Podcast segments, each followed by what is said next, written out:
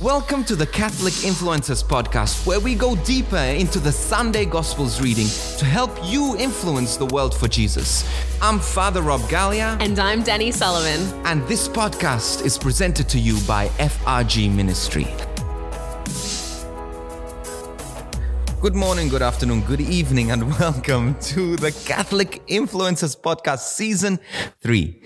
We're very excited to be back in a beautiful morning here in Bendigo, Victoria.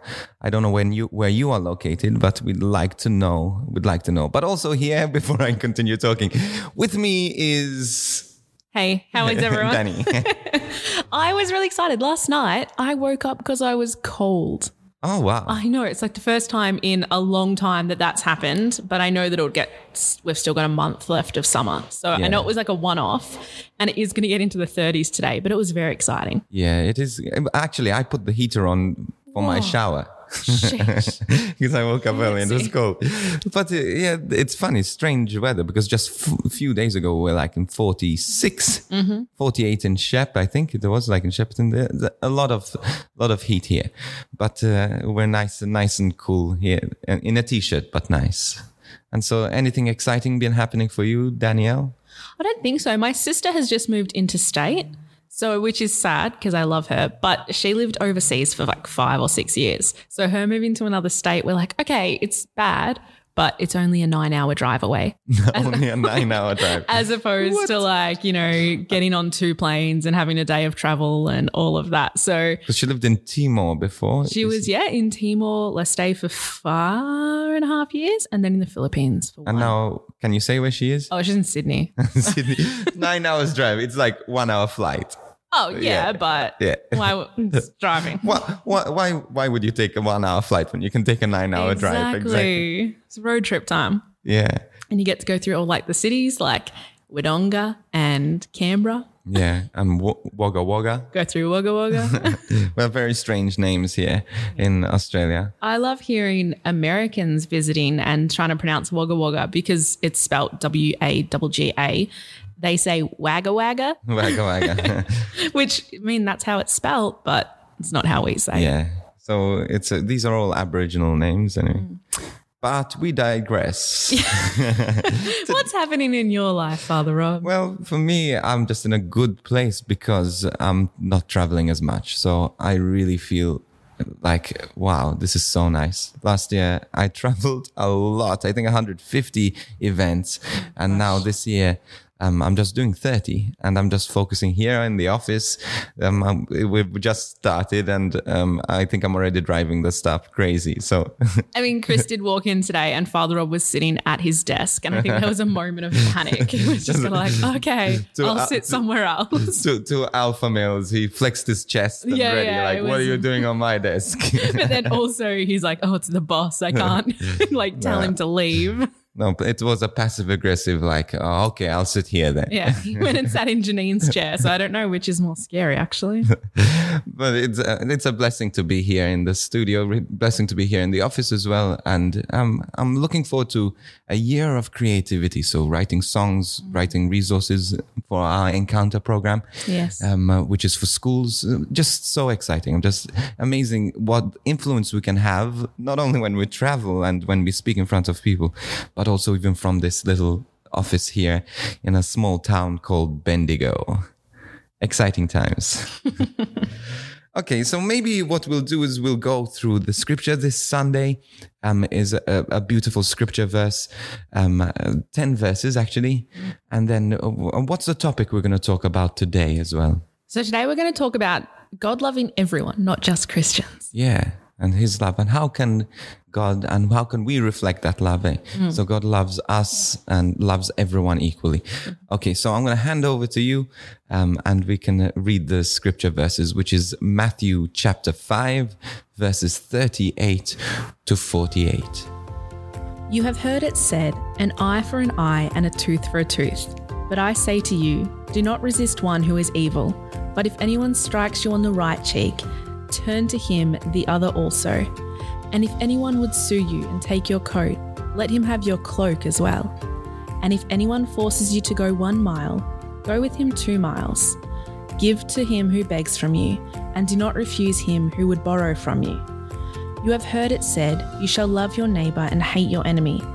But I say to you, Love your enemies and pray for those who persecute you, so that you may be sons of your Father who is in heaven. For he makes his sun rise on the evil and on the good. He sends rain on the just and on the unjust. For if you love those who love you, what reward have you? Do not even the tax collectors do the same? And if you salute only your brethren, what more are you doing than others? Do not even Gentiles do the same?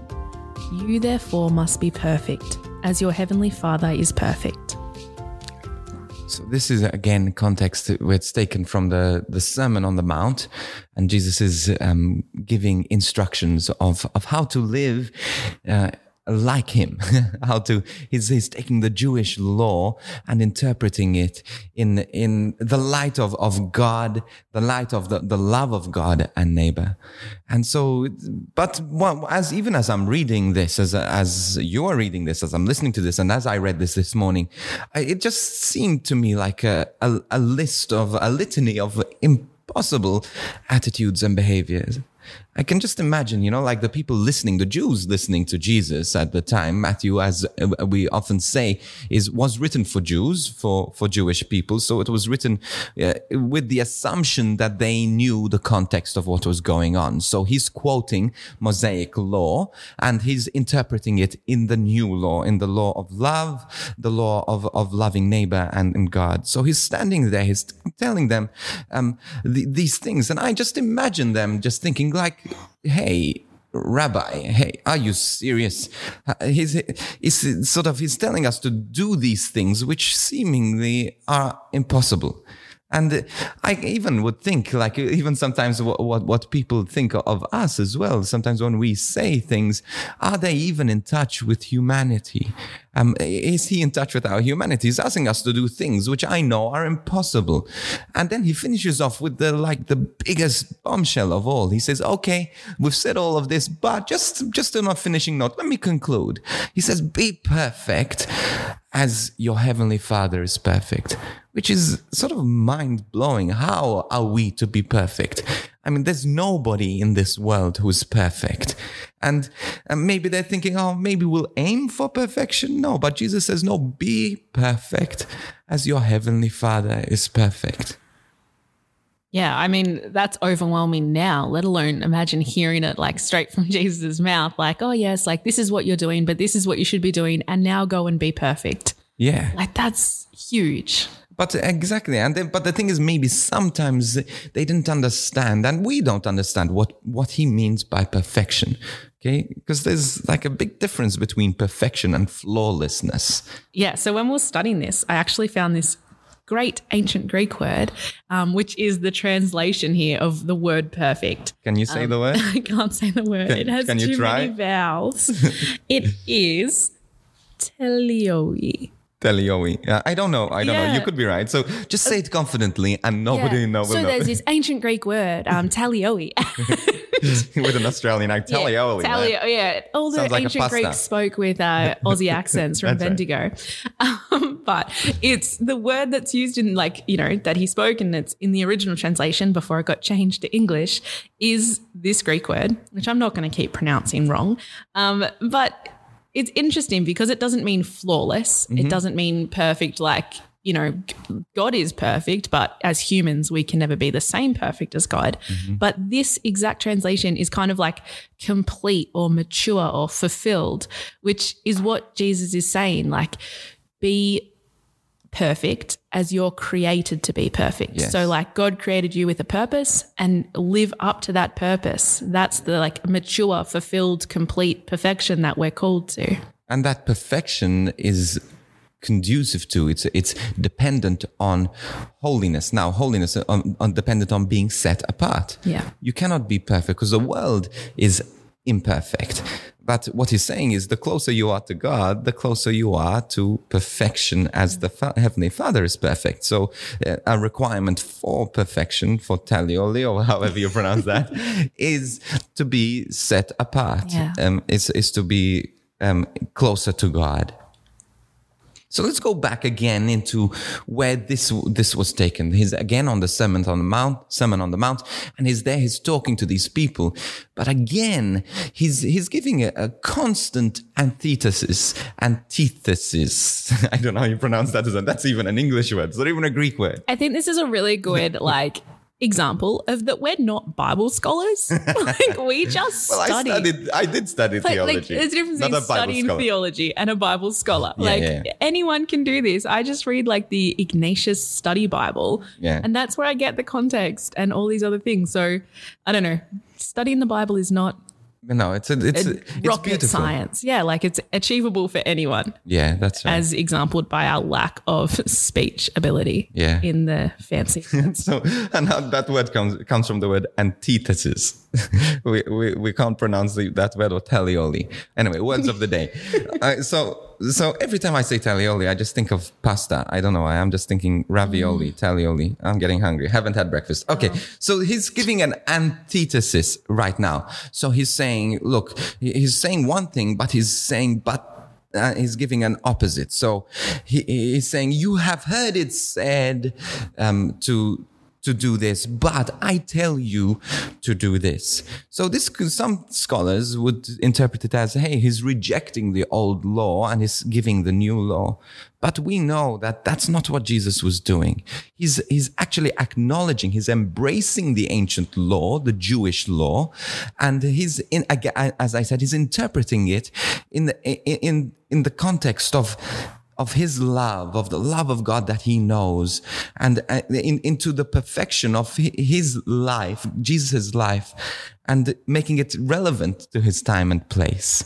So uh, uh, when he comes to this place, he's just telling them, hey, hold on to the Jewish law because that is still counts, but I want to take you further. I want you to understand, um, for example, that it's not only about retribution, but there's more to it than that. Yeah. So, like with that, for example, in Exodus 21, that's the old law where it speaks about retribution. And it was created, this old law, to set a limit on retribution. So, if someone, you know, came in, uh, example, took, Sto- stole your sheep stole a sheep, you can only steal one sheep back. or take one still. Turn the other way while I steal your sheep. Just look away. Um, no, but like you can't go and take a whole flock because that Yeah. exceeds the crime. Like that punishment is too much for the one sheep that was taken from you. So that a retribution law in Exodus, An eye was- for an eye. Yeah, an eye for an eye was to stop going above what was due or what was kind of acceptable. So uh, yes, and and then but Jesus is saying that Yeah. saying something different here. he's saying before it was equal retribution, but now he's telling us to to love without conditions, and and retribution is conditional love. You know, I will love you until I take your eye that you've taken from me. I will love you until I have a sheep that you stole from me. And it's almost like the old law gives you permission to hate until justice is served. And uh, th- this is not what Jesus is about. He's saying, hey, be generous, be extravagant in your love towards each other. And I think another example of this is where it says, you know, if someone forces you to go one mile, go with him two miles. Because again, he knew the audience he was speaking to, and they would have been aware that at the time, um, the Roman soldiers ruled the country and they could force a Jewish person to carry their bags for one mile. That was, they were allowed to just kind of inscript their help without any warning. Um, but then Jesus is saying, like, go two miles. Like, don't just do what's kind of expected or don't just do your duty because as Christians, we can show that same extravagant love that God shows us. Like, God doesn't just do what's the duty. He doesn't just do like the bare minimum. He goes above and beyond always. He's so extravagant. And then we're called to kind of reflect that extravagance as well. So go the two miles, do above and beyond what we're expected to do, what we're asked to do, because that's what God would do. Exactly. And to love unconditionally. Imagine someone, you're minding your own business, and this Roman soldier comes and says, Hey, you, you there, come carry my bag. That happened to me. Anyway, it happened to me once. A bishop did that to me. he pointed at me and he just uh, nodded. His, I don't know how he moved his finger towards me. He said, Come here. And then he just handed me his bag and he said, carry this for me. Was it heavy? it wasn't heavy, but I just thought, whoa, this is like the Roman soldiers. Yeah. Or another example is I was always confused. Um, you know, when every year we read the Passion of Christ and there's Simon of Cyrene who has to help Jesus carry the cross. I was like, why? Like, why does he have to help? He was just kind of standing there, Yeah. minding his own business. He probably wasn't even from the area. He probably like traveled a long way just to be there for the Passover. And then he's being told to carry this cross for a random man on his way to be crucified. But he had to. He was inscripted by the Roman soldiers, and that Yes. was a law. They were allowed to do that. And he could have done that begrudgingly, or he could have done that out of love. He said, "No, I, you know, you take this situation." I said, "Sort of this. I don't feel like doing this. I don't want to do this, but I'm going to do this with love. I'm going to give this a hun- my hundred percent. Live in that moment, but don't walk uh, with this Roman soldier whom you don't even like. Um, don't just walk the mile, but be generous, be extravagant in your love towards them." The word that Jesus uses here is agape, which is the same love that God has for us. It's a self sacrificial, extravagant, over the top, selfless love. Yes. It's not just, he's not saying love your neighbor like you would tolerate someone or love your neighbor like you'd kind of love a friend. He's saying love your neighbor with everything you have. Like love your neighbor, your enemies, anyone, just enough to lay your life down for them. And the thing is, we tend to love people conditionally. We love people who look like us, who think like us. But what if we could love people who uh, who aren't like us, and we could love them as much as we love others? You see, we we we're tribal people, so we love our kids. My dog is cuter than your dog. That's a lie, but that's okay. You're I allowed love- to have the wrong opinion. I love my dog more than I love your dog. Cute. Yeah, but you see, this is the thing. Um, because we're human beings and there's no really other way because we're conditional the way we love. But Jesus is saying, move towards perfection, you know, loving other people. And one person I just um, brought, brought to my, came to my mind. There's this woman in Shepparton and she, she, she's just given her life for refugees, you know, especially people from um, from African countries. And the way she loves people, opens her door to them, gives all her money away to them, all her time to them. She does so much and just so generous, and and yet she gets nothing in return, nothing. And no recognition, nothing. And in fact, sometimes they don't even appreciate what, what, what, what she does for them. But just, I just see the love that she has and uh, I'm just so inspired by it. And this is where we not are like, uh, like her are not called to only know and to love and to serve people of our own kind and of our own culture and our, our own understanding. So this lady and so many others as well, like show that if we love without conditions and we're not exclusive and we don't just love, you know, our people, our tribe, then that kind of reflects perfect love. And that is what perfect love looks like. That's what the love of God looks like. That's what perfection itself, yeah, is is about. It's about loving and loving like God, um, which is impossible really in this life. But we aim for it. We aim for this this this perfect love. But perfection is not, as we said, it's not superiority and it's not flawlessness, but it is it's a, a perfection found in a selfless love in relationship with others who seek to harm us so all people who seek our own help but this is so much easier said than done so much easier said than done. I mean just it gets complicated. What about for example i'm thinking about refugees you know who are re- spent uh, uh, uh, kicked out of their country uh, risk of losing their lives. They finally go and get on a boat and come to a country and then they're finally rejected. You know uh, they- they're not they're not welcomed. How is this refugee going to love uh, people who rejected them or someone who's same-sex attracted uh, lgbt and and they just feel like they want to go and be involved in the community in in the catholic community but some somehow sense or feel that they've been rejected how are they going to love perfectly in a situation like this. So it is, is much easier said than done. So even in rejection, as I said, it is easier said than done because what are you going to do? You know, you've been rejected, you've been um, maltreated, and what? You're just going to resign and and just let people walk all over you. It's very little to do with that. You see, love is about not flexing the same muscle as the enemy. Okay, it's not an eye for an eye. It's not a tooth for a tooth. It's it's about flexing the muscle of love uh, and recognizing that we only have this muscle when we are in relationship with God. And so if if we don't have this relationship with love personified, then it's going to be difficult to love our enemies. It's going to be difficult to to care for those who who who reject us and who put us down recently in Australia, like there's been all over the news this horrific accident that happened up in Sydney. Mm. There was a drunk driver and hit a group of children, and three of the children killed were of one family. Mm. And then the like you know news went and interviewed the mother, and the mother said that she forgave the driver, mm. and that is just like um, like I can't imagine the pain she's going through at the moment. But the fact that she could say that and show that, you know, she wasn't going to let this hurt and this, you know, any anger control her, but she was going to flex, as you said, this muscle of love and to forgive this person that has, you know, damaged her, her life and taken the lives of three of her children. Like I can't, I can't even imagine that. But she chose to say that she's forgiven him. Yes. Because, and- you know, that, that is love and the word she she used, I think, because I was so moved when I, I, I saw the interview. She said she said I cannot hate this guy. Mm. I can. He was three times over the limit for alcohol. He crashed into them. He it was totally uh, avoidable. He was it was absolutely a selfish uh, act, you know. And he because of his selfishness, he killed four people, three of which were of one family. Uh, but these are they're practicing um, Catholics actually. They're um, Maronites, and uh, but the thing is when she said this, she said, I cannot hate this person. I thought, wow, she's been with Jesus. Mm. She she's hung out with Jesus. She knows Jesus.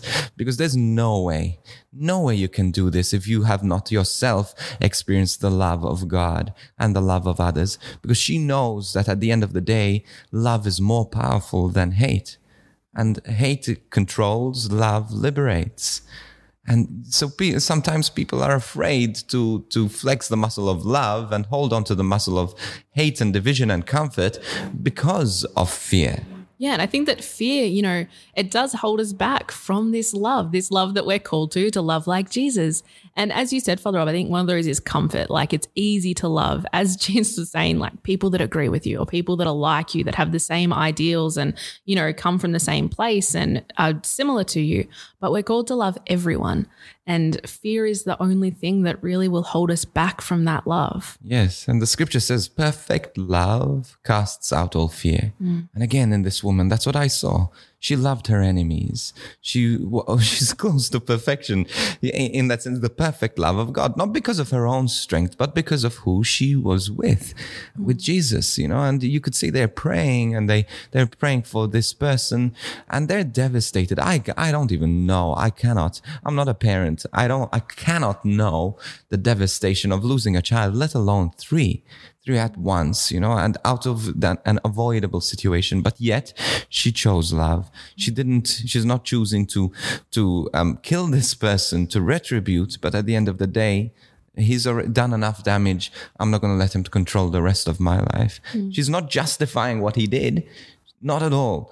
But she's saying, she said, listen, I'm, I'm not going to hold hate in my heart. I'm going to flex the muscle of love and then just let justice take its place.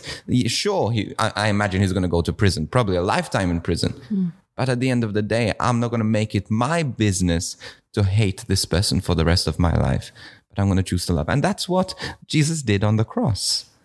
He said, Forgive them, Lord, for they know not what they are doing. He forgave his enemies. And so it's not only him telling us this on the Sermon on the Mount, but he's actually showing us this at his worst moment, at the moment where he had every reason to hold on to hate.